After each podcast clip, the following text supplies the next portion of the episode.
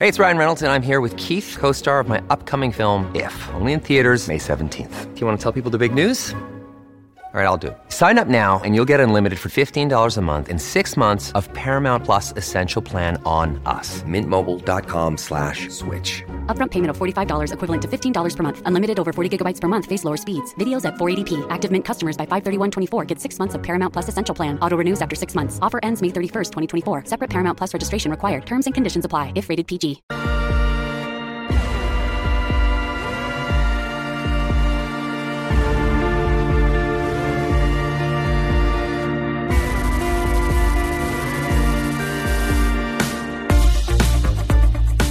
Welcome to this episode of Kennedy Saves the World, and today I'm going to save you from your own happiness.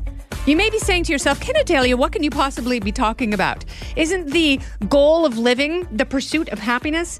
Kind of maybe. It depends on your definition of happiness. But if you're talking about unbridled euphoria, that can be really unhealthy and unsustainable and can actually lead to burnout, especially at work. Very interesting study out of the University of Georgia. Uh, they surveyed 162 people about their moods at work, and they found that the people who rated themselves in really, really good moods actually experienced burnout at work much faster because it's impossible to stay happy at work. But a lot of people feel like I have to put my best foot forward. I have to be fluffed and polished, and I have to be the happiest person that anyone's ever met in order to be tolerable. No one wants that. Not one person. They really don't, especially you. Because that phony baloney saccharine happiness, that is not happiness. That is force. That is holding your moods hostage and really making this outcome that is making you burn out. And burnout is real. I don't know if you've ever experienced it. I did in my early 20s and it was brutal.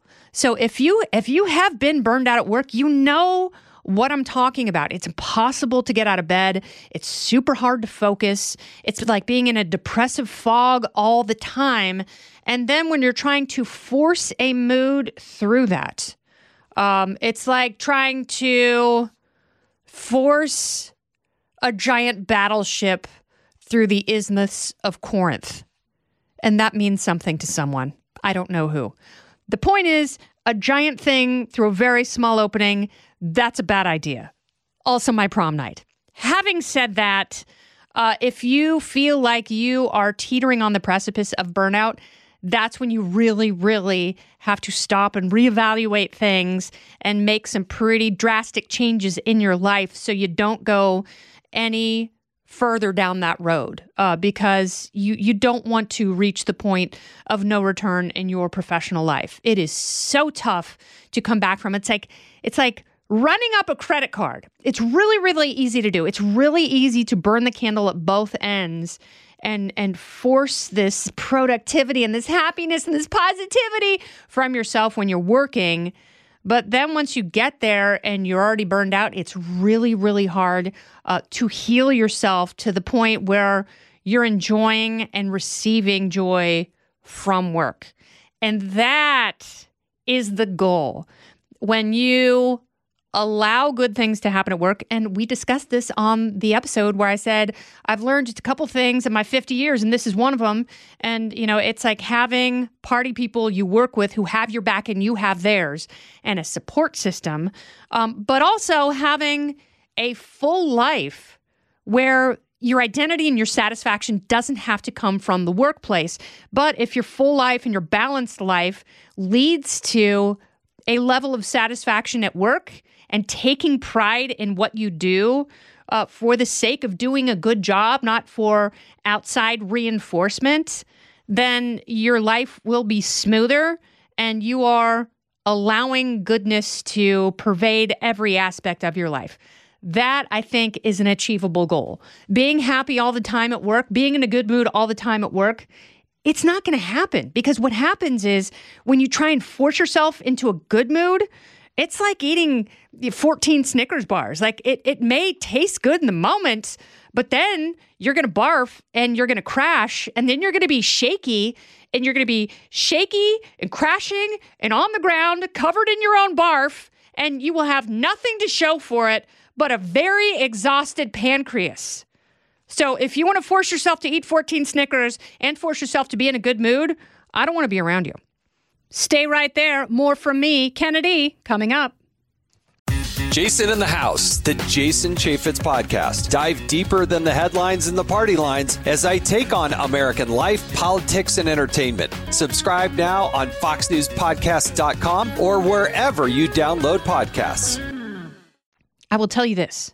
So, whenever I'm racing in a triathlon, like I did last weekend, it was super fun until it hurt really bad. And then I had to go to a completely different place and channel David Goggins completely. And my swim coach, Kyle, always tells me to listen to David Goggins' podcast from Joe Rogan every time before I race. And I find it to be very, very helpful because there's always incredible advice in there about moving yourself into a different zone. And so much of endurance racing. Remember the Forrest Gump guy? that I talked to, the runner who ran back and forth across country like five times in a row just because he could. Um, even even he said uh, that you can't force yourself to enjoy every single moment of life. And it's not always going to be fun, but you have to find joy in the overcoming. And the overcoming is often why you do challenging things like that. Having said that, I do try and thank people for volunteering on the course because, you know, when you are volunteering for eight hours in a row in the hot sun, giving people Gatorade and ice cubes and bananas and things like that, it can be a thankless job. You know, there can be a lot of cranky people, so I always try and high five them. But there was the positive lady behind me who had to overtalk and overshare with everyone. And I swear to goodness, she is the only reason that I ran a sub seven hour race, even though my hip was in searing pain.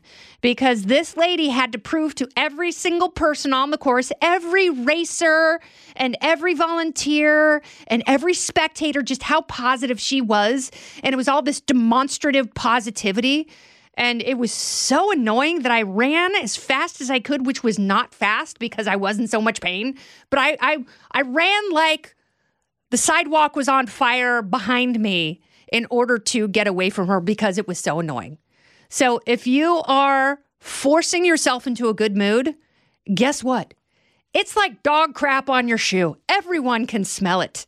Every single person. They know when it's phony baloney happiness. And uh, it's it's like syrup of ipecac. It makes everyone nauseous. You don't have to do that. Live a fulfilling life for yourself for the sake of living a fulfilling life. Go out and have experiences that mean something to you and cultivate a level of meaning meaningfulness that you are proud of. And then that will it's like it's like a a vapor of sweetness that will find its way into every other aspect of your life. Work is important. We spend a lot of time there. We make relationships there. That's how we move forward in life. And there are a lot of measuring sticks in the professional setting. Um, but having said that, it's also it is a tender balance between keeping your head down, working hard, being a good person, being a kind person, and being a Stepford wife who's just always happy, you guys. Isn't this great? Sometimes it's not great. Sometimes it sucks. And you know when it sucks? You know what it's nice to do? Uh, take your party people, your bros to the side and make fun of everybody and then go back to it. And then allow yourself to put your head down again.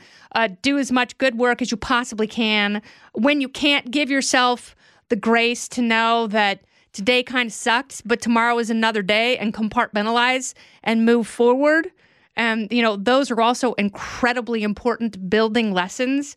But I think there there truly is something to this. Don't force yourself into a good mood. The researcher said if you show up to work in a good mood, meaning if you do have things in your life that bring you a deeper level of satisfaction, you're probably not overreacting to much of anything because you you feel you know pretty stable like things are going to work out if things are working out in other areas of your life they'll probably feel like they're going to work out at work as well. So if you start out non reactive uh, with just a, a hint, a, a glisten of non nauseating joy, that, according to research at UGA, go dogs, uh, that is a better way to start your day. And I encourage you to do this. They also had a list of 10 things, 10 helpful hints that can help you at work. Keep personal problems personal.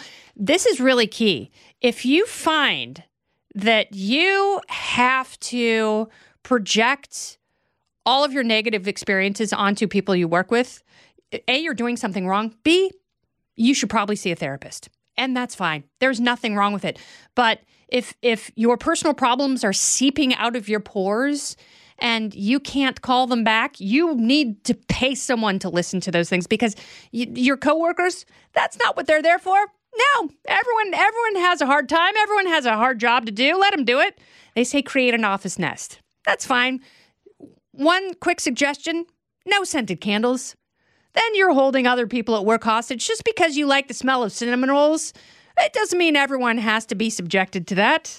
Have an office support system. Yes, party pals, drinking friends, work bros, whatever the case may be, your people. You like them, they like you. Uh, you help each other out, you high five at the end. Eat healthy and drink lots of water. That's true. You don't want to eat garbage at work because then what happens is at four o'clock you crash, you eat peanut M and M's, and then uh, you've got a giant keister around December, and then you give up, and by February you're like a, a beached humpback whale, and that is so sad.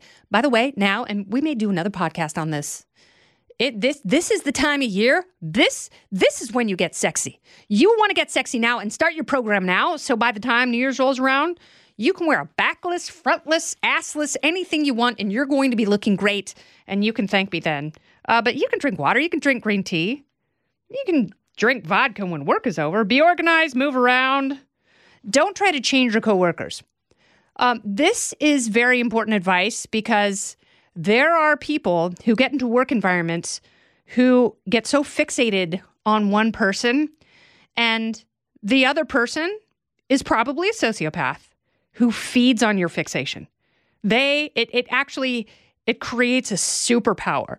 When you are fixated on someone else's negative characteristics, they love it. It makes them even more negative and insufferable, and it gives them more power over you. So do whatever you can whether it's distancing, mantras, meditation, no scented candles, do whatever you can to distance yourself from that person so you are not giving them power. And try not to think about them too much. It really it isn't worth it. And uh, we've all had someone like that that we work with, but you, you will never change them. That will never happen. And you know why there are workplaces who put up with people like that? It's beyond me. I don't know fear of legal retribution, perhaps. Uh, focus on the positive. Focus on the positive without being saccharine positive person. You don't have to be that person. Be who you are. Be your cantankerous, grumpy self who allows moments of joy to calmly come in and be a stabilizing force.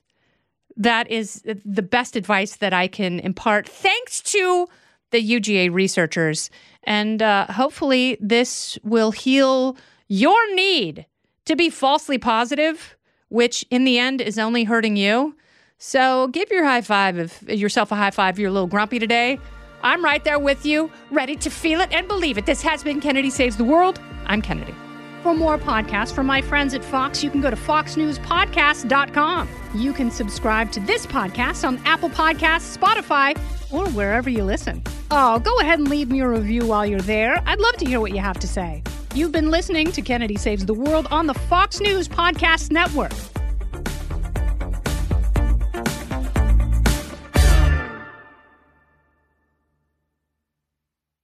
It's time to take the quiz. Five questions, five minutes a day, five days a week. Take the quiz every weekday at thequiz.fox and then listen to the quiz podcast to find out how you did. Play, share, and of course, listen to the quiz at thequiz.fox.